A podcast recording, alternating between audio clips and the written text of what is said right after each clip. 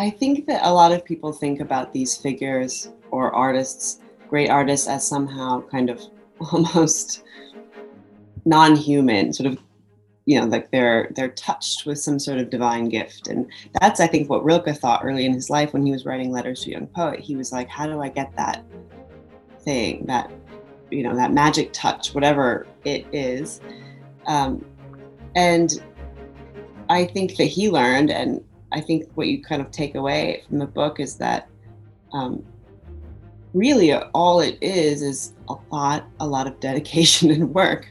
Uh, they were both really relentless artists, and they it drove them entirely. Their whole lives were devoted to this, and I think that you know it isn't. You don't need to find out how how to live, as Rilke started out asking. Like there is no certain food to eat or place to live or that's going to give you what it takes. And I think people sort of look for that when they when they want to become creative. They want to read about what, what, what how did this person do it exactly? Where exactly did they go to school? I'll just follow that road, roadmap. But I think um, Rodin and good good examples of how truly human they were and how they were so successful because of their talent, of course, but also because they they just never stopped working.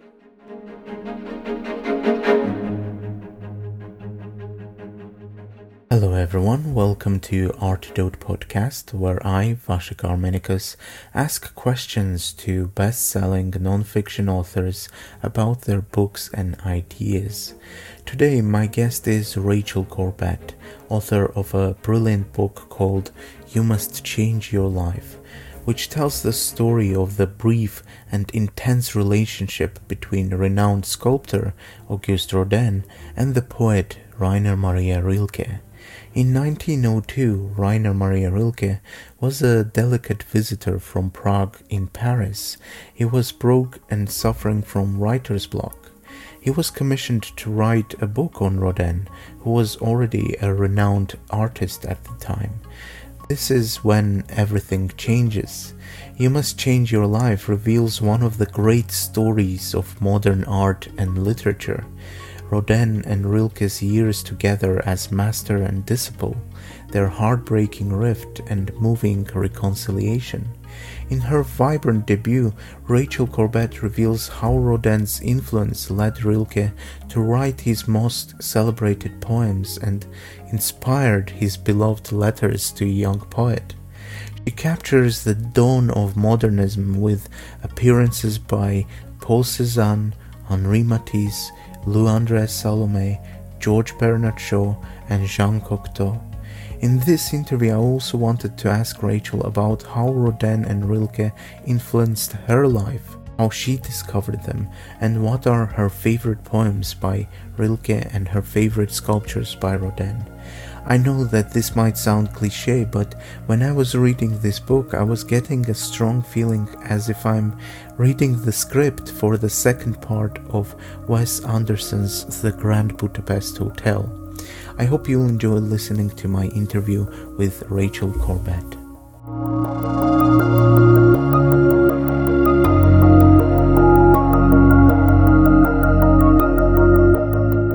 Dear Rachel, thank you so much for coming to my podcast. And as I said just a couple of minutes ago, if I sound to our listeners and to you as a fanboy, please excuse me. I really enjoyed reading your book. You must change your life about uh, Rodin and Rilke, and I really wanted to explore your connection to both of those really incredible artists uh, that I personally admire, and I was so excited to discover your book. I wanted to ask you how how does one decide to write a book like that, a, a book on relationship between two artists like that? What how did you approach it? How did you discover this subject? Well, um, I came. You know, most readers of the book align with one or the other. Rilke Rodin brings them into into the story, and for me, actually, it was uh, Rilke who I read for the first time when I was um, about about eighteen or, or so in college, in Iowa, and um, I kind of was at this point where I didn't know what I was going to do with my life. I didn't. I was unsatisfied, and my my mother gave me a copy of Letters to a Young Poet, and I think that's like the perfect age to read that book because it's. I mean, it was written by Rilke when he was not much older than that himself, um, and so I read it, and I remember turning back to the beginning and reading it right again. It's a short book, you know, and um, and it's it stayed with me, and then you know, years later, I, I ended up becoming a uh, an arts writer. I write, uh, you know, a journalist. I cover the art world, and so, of course, I moved into knowing more about visual art, and then it was just kind of like a piece of trivia in a way. You know, I had heard somewhere that Rilke was a secretary to Rodin or something like this, and I just I remember being really struck by it because I thought like I didn't even know they lived in the same time period. like they just seemed so different. For some reason, I didn't associate them at all. And I just kind of looked up. I, I remember just kind of looking up what the time the timing was, and I realized that it was when Rodin was in his 60s and Rilke was in his 20s, and right when he was writing the letters to young poet. And I thought, how how interesting. Like I wonder he was he was working for and living with Rodin for a lot of that period, and I wonder how much of that wisdom came from, in fact, Rodin. And it turned out that a lot of it came from Rodin and his you know his other mentors at the time.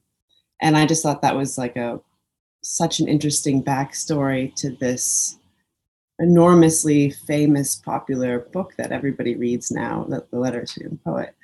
And so that's kind of how I how it came together. It, it, was surprising for me to discover that Letters to a Young Poet was written by Rilke when he was uh, suffering through severe artistic crisis. That he was not as you know he wasn't like the acknowledged poet of the time that you know that he could give that advice it was more he was giving advice as if he was giving it to himself and i i was surprised to discover that uh, while reading your book. What was what were your feelings when you discovered that the book that kind of helped helped you and influenced you was written by someone to himself, essentially? I, yeah, I know. It's. Uh, I, I, think it was William Gass who said it could have been called "Letters from a Young Poet" instead. Yeah.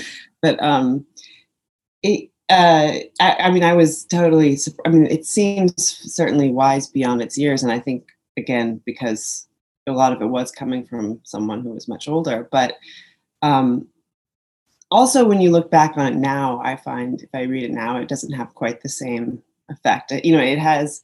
It, it's made, I think, best as a book for a young person because it's a bit dramatic. It's, you know, the advice isn't always the best advice, I don't think, in some ways, but um, it's really inspiring at a certain age. And it's kind of like how to, it's a book about how to become a creative person and you know if you're just starting out and now it's um it's it, it I, I read it it feels like it is from a younger person to me now a little bit because it's so full of hopeful yearnings and strivings and confusion and questioning um and i kind of i love that about that book I think I read it at exactly the time, and I don't think I knew how old he was when I first read it. What is the your What is your favorite advice from that book? Is it some does anything come to your mind instantly? A few things, you know. Uh, there's of course the famous one that everyone remembers is, you know, in the stillest hour of the night, ask yourself, must I write?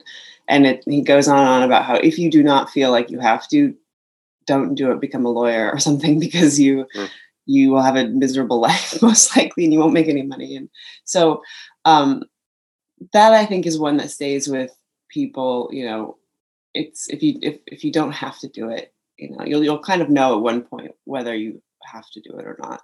And then i i liked the i liked a lot of the writings about loneliness.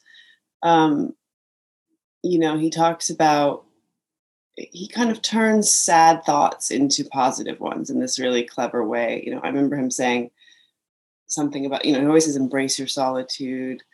You know, that's your you're at home in yourself and something about like how loneliness is actually the the space around you expanding and you know, he kind of makes everything seem positive and you know, if you like if you have no money, well then you have no no expectations of you, no no requirements. You know, you could just be free in a way. You don't have any burdens of debt or responsibilities to pay for. So I remember, you know, of course, in a point in my life when I was poor and lonely and trying to figure out what to do with myself and mm-hmm. how to get out of Iowa. So I think those all those messages really resonated with me. Yeah, I guess that's uh, that's the thing that resonates in many people. You know, when you're in loneliness, when you lose direction, and discovering this short book with a very concise, poetically written sentences, it's um, it has a really strong impact. And I like that your advice, the, the advice that you mentioned that you like, is that if you don't feel like writing if you don't feel like that something is in you that has to come out you know that this urge for writing um, don't do it. And it seems that you had that urge to write a book about those two artists. You, it's like if you if you follow um, Rilke's advice, you know, you you had you had. I assume you had the feeling that you had to write this book. Am I am I interpreting it correctly? Yeah, I, I think that's that's right. Um, I do have that feeling in general that I I don't know what else I would do if I wasn't a writer. So, um, and this book was, I I really enjoyed writing this book. I don't enjoy writing a lot of things because it's hard, but this book I really enjoyed because you could immerse yourself very much in this, and the the work, the poetry, and the sculpture, and also just the atmosphere of Paris at the turn of the century. And it was like a beautiful place to be for a couple of years. It was. Mm. Um, so I didn't I, I remember when the idea, I, I was just talking to my agent about it one day and like how this, this, you know, this little tidbit about how Rilke was Rodin's secretary. And we, we both kind of lit up. Like I, like I, I just, I loved it from the first, you know, I, I, I was, I really loved writing this book. what can I say?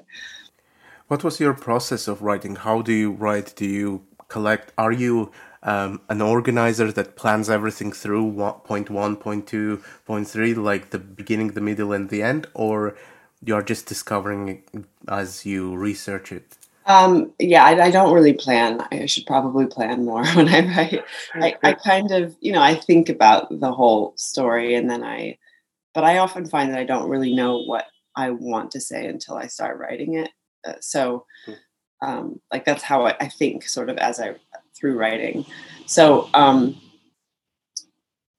you know, I just started, I think I tried to start in a way from the beginning. I tried to tell, I thought, okay, I'll go into Rilke's history and try to find out what his little mini biography is. And I'll do the same with Rodin, you know, before they met. And then I kind of knew that their, their meeting and their period together would be the central story, of course, the middle. And then it would, the end would be kind of when they split off again and both become who, they would become and kind of separate in a way. Um, so I knew that much. That's about it. Um, but I like to just, I like to just sort of write down things that are interesting to me, and then I slowly start to piece them together as I go. What I found really inspiring when I read your book is the fact that um, Rodin uh, himself, his life, especially the beginning of his career, was full of failure let's say you know like he had uh, a lot of misfortunes when he was starting. Um it i don't know for, why i find it inspiring but i assume when someone great failed so many times um before he became acknowledged it kind of gives you hope that you know uh, maybe we are in a similar situation in some cases. What what was it like for you to discover that you know Rodin, who we acknowledge to be great today, was actually how to say he was struggling himself. Yeah, I, I feel the same way. I always love to hear that, that famous people have been had been rejected before, and he wasn't really famous until he was in his forties. Rodin, you know, he was rejected from art school three times, um, but it really informed his whole method of working. I think because he became really a laborer or like a toiler. Like he he his philosophy on on art making was just that it was work like anything else and you just went in every day and you put one brick on top of the other or you know chiseled one piece of marble and then the next and then so i think it's because he had this discipline and this kind of sensibility of, of, that he was able to keep working throughout his life even before he was getting any acknowledgement. You know, he was somehow able to just go in and do the job and then leave. And he, he was so singularly focused that I think it didn't somehow it didn't get to him. I mean, I, that the others were rejecting. I, I'm sure he cared, but it didn't stop him. It didn't crush him. He didn't. He didn't put that much weight into the the values of other people. He was really knew what he wanted to do. I, guess that's that's really like inspiring, especially when you see that. Um, when I was reading your book, I discovered that he wasn't accepted to, if I'm not mistaken, Grande École, where he wanted to go, and he had to go. I think it was called Petite École, uh, yeah. Uh, and I'm like, okay, the artist is not accepted, but it was a lucky thing for him not to be accepted to this institution. Um, and I really found inspiring that uh, his teacher used to take them to Louvre and ask them not to draw and just pay attention to everything and then draw from memory. I really found that piece so inspiring. I love that. I love that he because because Rodin wanted to be a teacher and he was for a little bit. He wrote a lot about his methods and how he was trained. So it's a great. It's, I, I love that we're able to have access to some of that because it's it's really fascinating and that he and also because he didn't get into the Grande École, he took classes at the zoo as well and at first he hated it because it's like you know the bot the, the, figure was the highest form of achievement in art at the time and he here he was like you know drawing animal skulls and bones and you know and that didn't seem but that's actually how he he really found the sort of driving force in his work like through animals he found uh movement and that that sort of shaped you know, he always has since then, or you know, throughout the rest of his life, strove to create a sense of inner movement. And he says that comes from that teacher at the at the zoo who sculpted, mm-hmm. you know, animals himself. So I mean, it's it's incredible, and then and then you know he would draw that way, like you mentioned the Louvre, like he would then he would learn to draw without looking at his drawing. So he would have a model in front of him and he would never take the eyes off the model and he would just, you know, draw with one hand and never look at it. And then you get these those beautiful dancer drawings from that. Uh, and it has, I think, it's supposed to have more of like a, a feeling or a set, allows you to pay attention to the subject and and really immerse yourself in it and not just focus on your drawing at the time. You know, I I think it's I it's not I, I think it could be an interesting lesson even now as well. Yeah, no, uh, that's I think like um, I was talking to to a friend and I was telling about this is that just the fact that it teaches us a lot to pay attention to rely on memory you know like right now we have all those devices in, in our fingertips and we can we don't have to remember anything and this lesson from rodin teaches us like the art of memory and how important it is one of the artists that i discovered through your book that i didn't know about, but um, I found her work very inspiring. Is Camille Claudel, uh, who was his assistant and became a lover as well. I found her sculptures personally also really wonderful, always all inspiring. You know, um, what was it like for you to discover like this side of Rodin, the Rodin, the I don't know, should I call him womanizer? Uh, yeah, in fact, that was a bit the case for both of them. Uh, both Rilke and Rodin were a little bit like that. But um, yeah, I mean, Camille Claudel is really one of the tragic stories in art history, I think, because she was so talented and was really Rodin, she wasn't just Rodin's assistant, she was also his student. So, you know, there's a clear power imbalance there. And I think, you know, massive, many, several decades age gap between them. Um, and he, he Rodin recognized her talent. He was the he hired her to sculpt the hands and feet. He felt she was the only other sculptor than himself who had the ability to sculpt hands, and um, you know she she had a career for a, a while, and then she started finding out that Rodin was kind of helping her on in the in the background get get shows and this kind of thing, and it absolutely humiliated her and enraged her and when they split up he kind of continued to do it and then she started making work about their their relationship about him and it wasn't wasn't positive um, because of course he was married and he refused to leave his wife so she drew, made sculptures of a hag, you know, winged hag beast woman dragging like an old man. It's kind of meant to be Rodin and his wife. Um, and then, you know, she, we, she stopped working fairly young because she was committed to an asylum. So, you know, we don't even know what uh, what else she could have done. But of course, she has a lot of uh, respect and and um, she's very known now. There's a museum for her, and she has her work all over. But yeah, it's kind of, a, and then you know, and then um, for, I think I guess I wasn't totally surprised to to see this part of Rodin's life because the time period and you know how how it was, but um, the best thing I could do was just try to give these female characters like a bit of the story themselves and kind of make them as whole and human eh, as characters as I as I could, um, because they are often just side shows in the lives of their more famous partners. Yeah. I was really like grateful for you to of mentioning that story because I went and followed up and looked at what uh, at her works and I found them really beautiful and skillful and I really wanted to mention it in, in this podcast. So if our listeners will be interested you know because very often geniuses like her as well i believe are like just hidden under the shadow of uh, someone like rodin which is um, much bigger in uh, in in historical circumstance and i found it uh, a very shocking story that the wife of rodin pointed gun at her uh, at some point. I was like, you know, sometimes we imagine those artists as um, some kind of saints, you know, in terms of like, I, I, maybe I'm naive person, you know, like since it's a grand person, you cannot expect that he, he will have a lover and then like the wife will point the gun at the lover and say get off my husband and stuff like that. So it's like a reality TV show we could have today. Rilke was no better either. He, of course, kind of abandoned his wife and daughter too to go pursue his work. So it's always a bit disappointing to read that, but times were different then. And I guess that's how they got all the time to make their great work or something.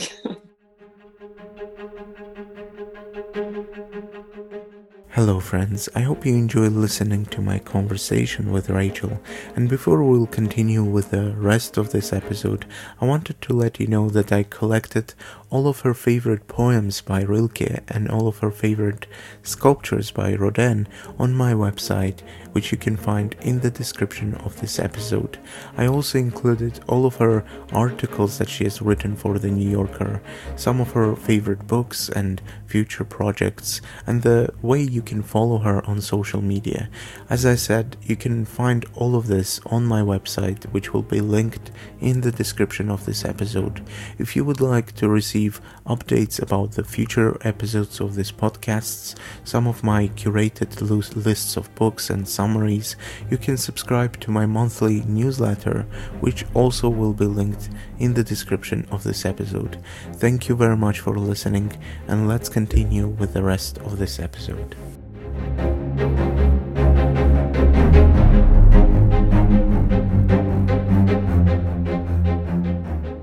Uh, I did my bachelor's degree in Prague, and back then I was uh, not familiar with Rilke. And since I discovered him, I had so many regrets of not paying attention where he could have possibly lived in Prague, you know, the places he could have walked. It is a different attachment when you know that someone's poetry that you love lived just here, could have walked here.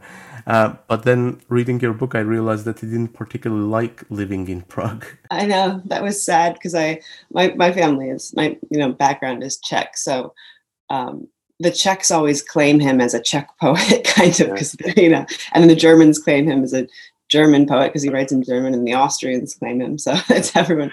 But he um, but he uh, yeah, he I think you know, in Prague might have been different then, but he saw it as very provincial. It, it just wasn't a place you could flourish as an artist. It was, um, at least in his view, it was you had to get to Munich. That was the that was the hot spot in the day. Um, so, yeah, he felt. He, he also did, you know, it was very divided then between the, the German minority and the Czech speaking majority, and it was very you know class divided. And I, he he recognizes, and he, although he was in the more you know upper class, he really rejected this division and didn't identify with the the Ger- German ruling class. Then he also you know didn't totally identify with the Czech because he didn't speak Czech. He lived there and never learned it, mm-hmm. even though he spoke many languages throughout the course of his life. For some reason, he never learned Czech, and so he, I think he, he, it, yeah, it, it really, it really bothered him, and also he, he just didn't have a good early life. His childhood was also pretty hard. He was sent to military school, and all of this, and his parents, you know, were not, not great. So he, um, I think he associated as well his early life with Prague, and so he kind of just rejected all of it. How did he know that uh, he wants to become a poet? Because his father was insistent to different careers that Rilke believed that would, would kill his soul. But uh, how how did he discover that I want to become a poet and that's it? Well, he was he was writing poetry from an early age. Like in, in high school, he was sending little poems he wrote to the newspapers, and they were actually publishing them. But I think it was I think it was more after he went to. Um, I'm trying to remember. He was he was really always writing poetry. I don't know what the if there was a definitive moment that he identifies as like his aha realization, but I think it was after he left Prague and went to college and was in a community of other artists and writers uh, that he started to take it very seriously. And he was writing, you know, very kind of romantic poetry at this time. Um, wasn't particularly good, although he was young, so it's to be expected. But there was a lot of like dragons and fair maidens in the poems, and um, so uh, he, I think he just was good at it, and he was getting a lot of feedback. He was getting it published, and so he just continued. There were there were he, but he had a con- conflicted relationship because he wanted actually to be an artist in some ways. Like he felt that poetry always lacked something that that sculpture or something that physically lives in the world has, and he he always said he felt unreal that his how could he make his poems more like a sculpture and make them real in the world? He would say real.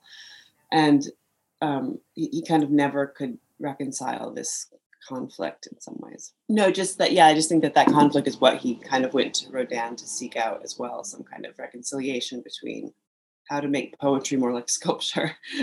And it was in Munich where he discovered the ideas of Theodor Lipps and um, uh, forgot the name of the other scientist who I think uh, accidentally coined the empathy idea of how to relate to art.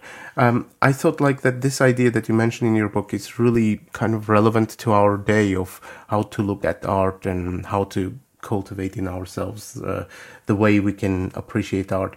If it is, if you could give to our listeners, what was the idea that was being born at that time? Oh, you mean empathy? Yeah. Yes. Yeah. Yeah. So, um, yeah, it's it's it's a really interesting story. I think the basically empathy before it became um, a, term to describe how people feel the feelings of other people. It was actually a term to describe why works of art stir emotions within us. That comes from aesthetic philosophy, and uh, in German they would say Einsehen, and it was in seeing. So it was about how you can see into an object um, no, I'm sorry. Inseeing is is Rilke's word, but there was a Einfühlung. Sorry, Einfühlung. In, in feeling was the word.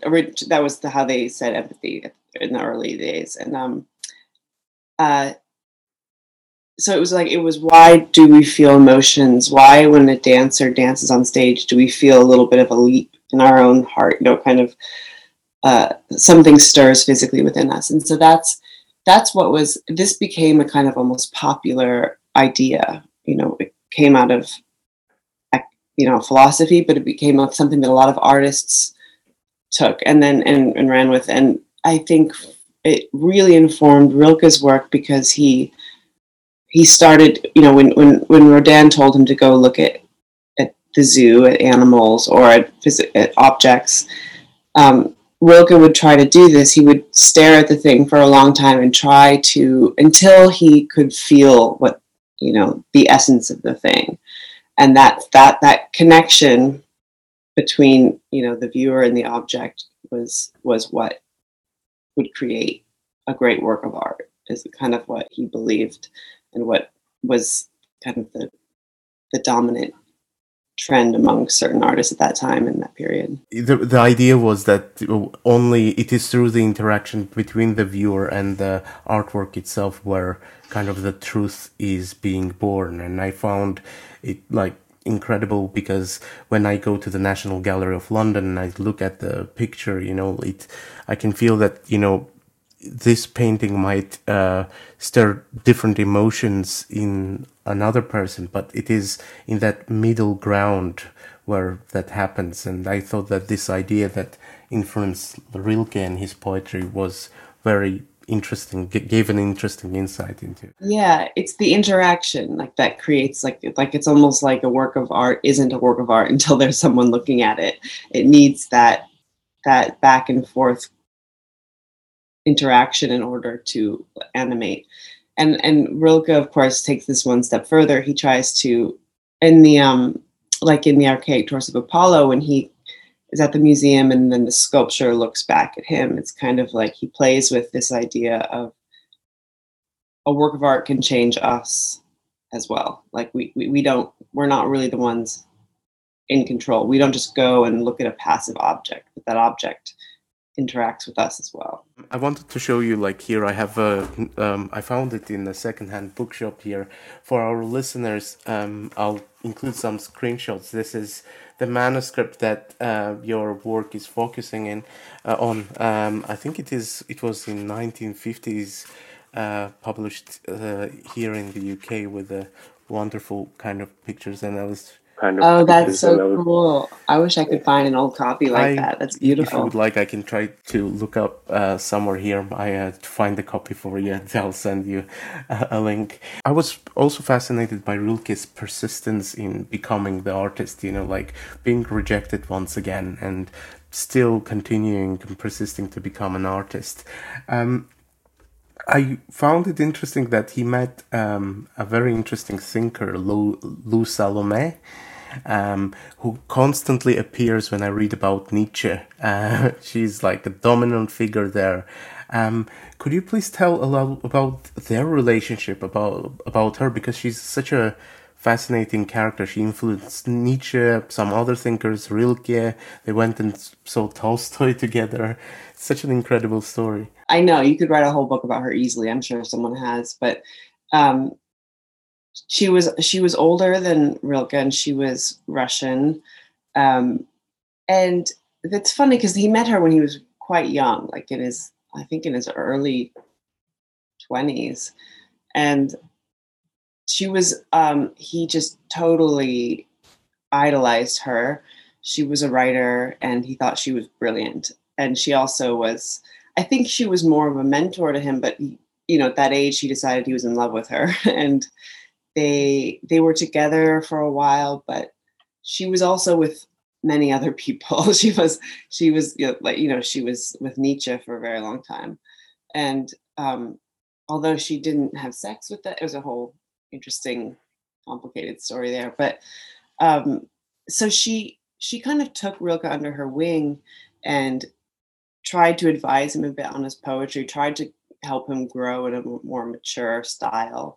Uh, she also helped him with his sort of identity as an artist. Like she was almost like a, a early PR person or something. She she said, you know, you can't you can't be you know, Rainer Rilke was of course born René Rilke. And so she said René Maria Rilke. So she said you know you can't have this girl's name anymore if you want to be taken seriously. She goes you need a good German strong name. So she changed it to Rainer.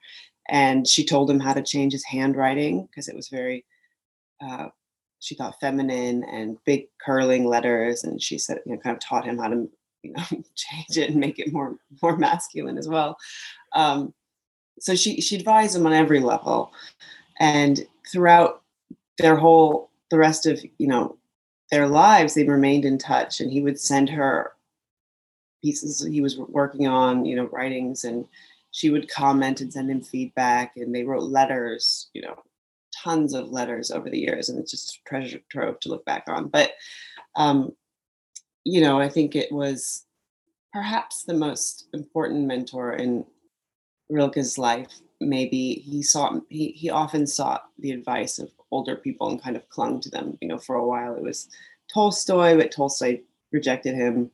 There was Lou, and then there was Rodin, of course and he he was always looking for someone to guide him. There are so many fascinating characters in it you know like um that to explore so uh, that's why i'm jumping around because there is like tolstoy included lou salomé like and um all all those characters they deserve a separate book on just one of them. Um and what was it like for so rodin is coming from a perspective and the philosophy of travailler, toujours travailler, work, always work. Rilke is coming from the perspective of yeah, like this new philosophy of in-seeing, as you mentioned. So um, uh, when they met, when he when Rilke took the uh, job uh, out of desperation to write a monograph on Rodin, um, what was their first encounter between those two artists? Yeah, so so he like you said, he he went to Paris to meet Rodin originally because it was a commission from a publishing house. They were doing a series of monographs on artists, and this was just one of them. Um, he did he wasn't very familiar with Rodin's work, uh, but he spent a summer preparing for the job, and he really started to he studied the sculpture and really fell in love with it. So when he got there, he knew this was going to be you know interesting on another level for him. Um, and he, in fact, before he even arrived, he wrote a letter to Rodin saying, you know, it is actually not just to work that I've come to see you. It's I want to ask you how should I how should I live? so he had already decided before he even met him that this was going to be a monumental, mm, you know, journey of life. And when he the first day he saw him, he um, he went to go to his studio in, in Paris to meet and he you know he records everything. He he remembers knocking on the door and he opens the door and Rodin is in there. He's got a model on the other side of the room. He's he's ignoring her and he's just sort of hacking away at this at this sculpture. And he you Rilke observes how he's kind of almost violently hitting it and he's aggressively like throwing aside lumps of clay and spits on the sculpture and then reworks it. Uh, and and he and Rodin is polite and pleasant. He doesn't say a whole lot, uh, and he invites Rilke in, and he says, you know, look around. And Rilke spends the whole day just sort of mesmerized by the sculptures in the studio, and he just tries to, you know, hurriedly write everything down. And he's just it, totally in ecstasy the way he writes about it. And this is the first encounter, and it would it would you know it, they, that was the setup for their dynamic which is very much like the fawning young pupil and the reserved kind of master who, who doesn't say as much but you know is happy to have his fawning young people. It was so interesting to read about that dynamic uh, about you know this uh, between two of them two separate art forms and kind of influencing um, each other. Um, what was it for you to write this part of biography of this part of the story? What what was like? What surprised you, perhaps, in their relationship? In your opinion, like. Uh, uh, were there any some accidental discoveries that you were like, I didn't expect that? That's a good question. I think um, I don't know what I expected because I, you know, I kind of, I learned about this whole relationship as I went in a way, but, um, I mean, one thing I remember that stood out to me is, you know, we, I was always longing to find how, what Rodin thought of Rilke in turn. Because we know, we know about Rilke's feelings. He writes them all down, but we really don't know much about Rodin's thoughts because he wasn't a writer and he wasn't writing letters and journals every day about, about his feelings. Um, so that he was this sort of enigma to me that I wanted to crack. And I guess it was surprising to find he is sort of stoic and you know, serious as he was, it was surprising to find that later in life he actually um, was was really hurt by Rilke sometimes and really cared cared about him and was actually much sort of softer and and and more um, more humble than than I would have thought. His his his character kind of comes out to me after Rilke sort of moves on in life and leaves him, and then Rodin is the one who starts calling Rilke and sending him fruit baskets and trying to get him to come visit, and Rilke doesn't really respond. So you learn the depth of that.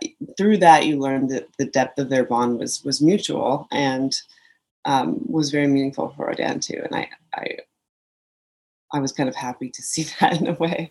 What was the hardest part of writing this book? Uh, were there any challenges that um, really kind of put obstacle on your way? Well, he, this was one not having his side of Rodin's side of the relationship. It was really hard. It was hard to keep it balanced, and you had so much material on on the poet, and then it was hard to I had to really dig to find little crumbs of insight and details on you know on on the relationship from his perspective. So that was difficult. Um, what else? I think um, you know it was it's it's hard to try to recreate a period you don't live in.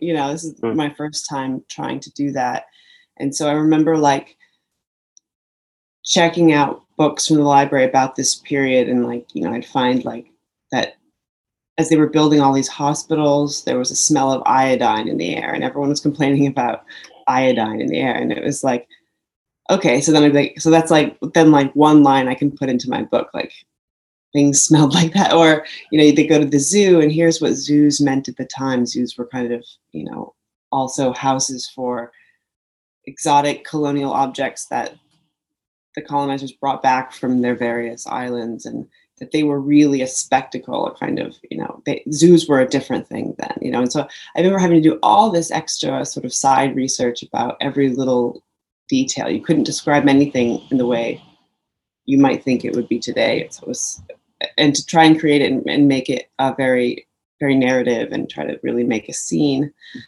um, it takes it takes a lot of work it turns out I just I'm trying to imagine your state of mind writing this book about this age.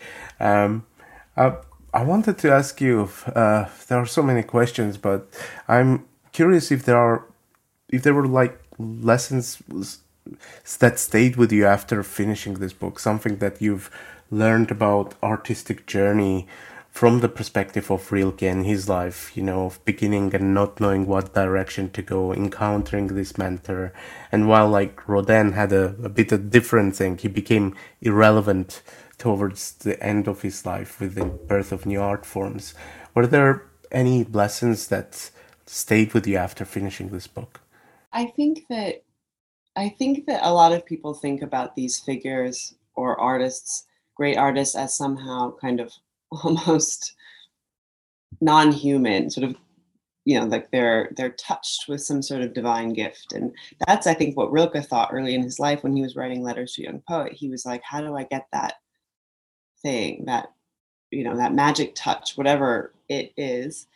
Um, and i think that he learned and i think what you kind of take away from the book is that um, really all it is is a lot a lot of dedication and work. Uh, they were both really relentless artists and they it drove them entirely. Their whole lives were devoted to this. And i think that you know it isn't you don't need to find out how how to live as rilke started out asking. Like there is no certain food to eat or place to live or that's going to give you what it takes. And i think people sort of look for that when they when they want to become creative they want to read about what, what what how did this person do it exactly? Where exactly did they go to school? And i'll just follow that road roadmap. But i think um, rodin wrote good good examples of how truly human they were and how they were so successful because of their talent, of course, but also because they they just never stopped working. And it's not you know it's not romantic, but that's I think how it goes. Do you have uh, obviously do you have but like do you, uh, what what is your favorite work by both of the artists? Any if you don't mind me asking, I'm really curious because you've dedicated so much time observing them, reading about them, writing about them. Is there a fa- are there favorites? Oh, that's an impossible. I mean, definitely, I love I love the Panther, of course, with Rilke, and I love I love the archaic torso of Apollo. I mean, I'm biased because that's where my title comes from of the book. Um, and I spent a lot of time with that poem when I was writing it because I, I felt it was really kind of encapsulating his transition in life at that time. Um, I love some of his uh, unpublished work. He has a collection of, um, I mean, it's been published now as you know an uncollected work, but he he has some beautiful writings, some sort of his before his later years when he was writing in French, but sort of mid mid career um, works. Um, Rodin, I love a lot of it. Um, you know, I love that he. I really love the the hands that he he would sculpt and then break off, and he would you know just put the hands everywhere, and they kind of became lives of their own. You know, he he felt that you could show the entire an entire narrative or or feeling through a single body part. You didn't need a face to convey the emotion for you or the expression for you. You could have it in an inanimate thing, you know, or a, a, a piece. You could have it in a torso, or you could have it in a knee. I don't know. I don't think he sculpted knees, but yeah. could have. Um, so I love the hands. I think actually there's a show that just opened up of, of Rodin's hands that I, I need to see. But um, and then oh god, I mean, I love there's so many. I don't. I can't pick one. Um, you, you know, I'm just I'm tied to like the evolution of it. So like, man with a broken nose is such a big turning point in his how he started thinking about art. So I love that one in a way because it's it's I see it captures a moment of of his artistic journey and it really changed history in a way that sculpture. And so I love that one um, I don't know. I could go on and on, but is there a question you would ask them if I suddenly could transform and like Rilke became alive, let's say, and you could ask one question to Rilke and in a similar manner to Rodin, what would um, those maybe two questions, you know, two separate questions to those artists be? What would you ask Rilke and Rodin? I don't know. I have to think about that. That's a very hard question. There's so much. Was there a thing that you, when you were writing, you were like, you had on the back of your mind, you were like saying, what do you think here at this stage of your life, Rilke? What, uh, what's your philosophy here, Rodin? You know, I don't know, anything that like was hovering around uh, above you while writing this book? Well, I mean, of course, I would love to ask Rilke about the poems. You know, uh, some some of them are so mysterious and strange. You know, I would love like I would love to know what he was thinking with that last line. You must change your life, for example. It comes out of nowhere in that poem, and startling almost when you read it. And you know, part of the greatness of that poem is you don't know exactly what he was thinking. But of course, I kind of want to know what, what you know. I would love to ask him about that.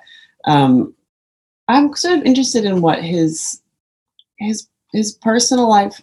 He took a turn, you know, when he started, when he moved to the to Switzerland, and he started. He met the mother of the artist Balthus, who was then a, a child, uh, and he really mentored him and and kind of finally in life became the mentor instead of the constant student. And I, I felt like it was kind of it was a beautiful relationship, but it also was kind of sad because he didn't give it to his own daughter. And I'm kind of curious about whether he was sort of what Balthus meant to him. Was it was he like did he feel like it was a father relationship? Was it trying to make amends for for his sort of abandoning his daughter? Was it, you know, what did he see in that, and what did he, what was he, was he trying to give back or rectify something in his own life? It was kind of, it was very interesting their their relationship. I thought. Um, Rodin, I mean, I would just like him to say anything because he didn't speak very much. I would love to know what he really thought about Rilke. I would love to know um, what he, I mean, his, he said the same things a lot of times. You know, he, he was hard in interviews. He would just say, I work. I do. You know, he, he gave a lot of two word answers. Um, so I think getting to open up, up about anything that was important to him would be illuminating, but I don't know that it would work. He's very, very closed off guy. I don't know. I'm not giving you a good answer, but I have to, that's a hard one. Sorry for uh, for such a question because it, it is there are so many questions to ask artists like that. And my last quest, question to you is: um, Are there any recent books that you really enjoyed that you would like our readers to know about? Anything that you've enjoyed recently? I always give this follow up thing because it reveals so much about you, you know, about what kind of things you're reading. Well, it's a bit odd because the, I'm writing my next book is actually about crime, so it's totally, totally different. So I'm reading a lot of, um, uh, you know, I read, I just read a like a crime thriller actually by Tana French, and I'm reading, you know, looking back here like these things like the nature of evil and books about it. totally, maybe not your audiences. Um, but also you know i think for in terms of this topic like i i always go back to william gass. He's he's maybe you know he wrote about rilke but of course his essays on on on everything are, are brilliant and beautiful. A temple of texts that's the one that comes to my mind that i that i loved in particular Thank you, thank you so much. I would, I, I had so many questions for you, but we are running out of time, and I'm so grateful. It's such, uh, it, it is an amazing book, and I said like I sound like a fanboy, but I really recommend everyone to read it. Uh, uh is there any date for your future book uh, on crime? Which, um, yes, it is on a different subject, but you know, it might. Uh, I'm quite sure many people would be interested to find out about it as well? Yeah, it's I don't have a publication date yet, but I'm I'm trying to finish it by this spring, and then um, you know, go through the editing process. So probably at least you know a year, two years, something. But I'll let you know, of course. Thank you so much for having me too. It's really nice to talk to you. And thank thank you, thanks so much. Thank you.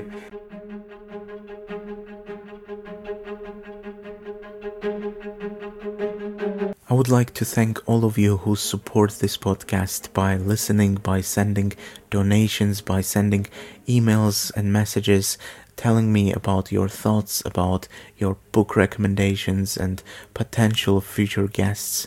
It warms my heart so much because a year and a half ago, before I launched this podcast, before this podcast even existed, I couldn't have imagined uh, feedback that I was getting, that I'm getting right now. So thank you all for your support, and I hope you enjoyed this episode with Rachel Corbett. As I said, all of her favorite poems, all of her articles, favorite sculptures by Rodin, you can find it linked in the description of this episode. You can follow and get updates about the future episodes by subscribing to my newsletter, and you can join uh, my community there because I send emails only from my personal email address, which means you can just click reply button and send me your thoughts and your opinion about what you think about um, about the book or a podcast episode. So I hope to meet you there. Once again, thank you so much for listening, and I'll see you in the next one.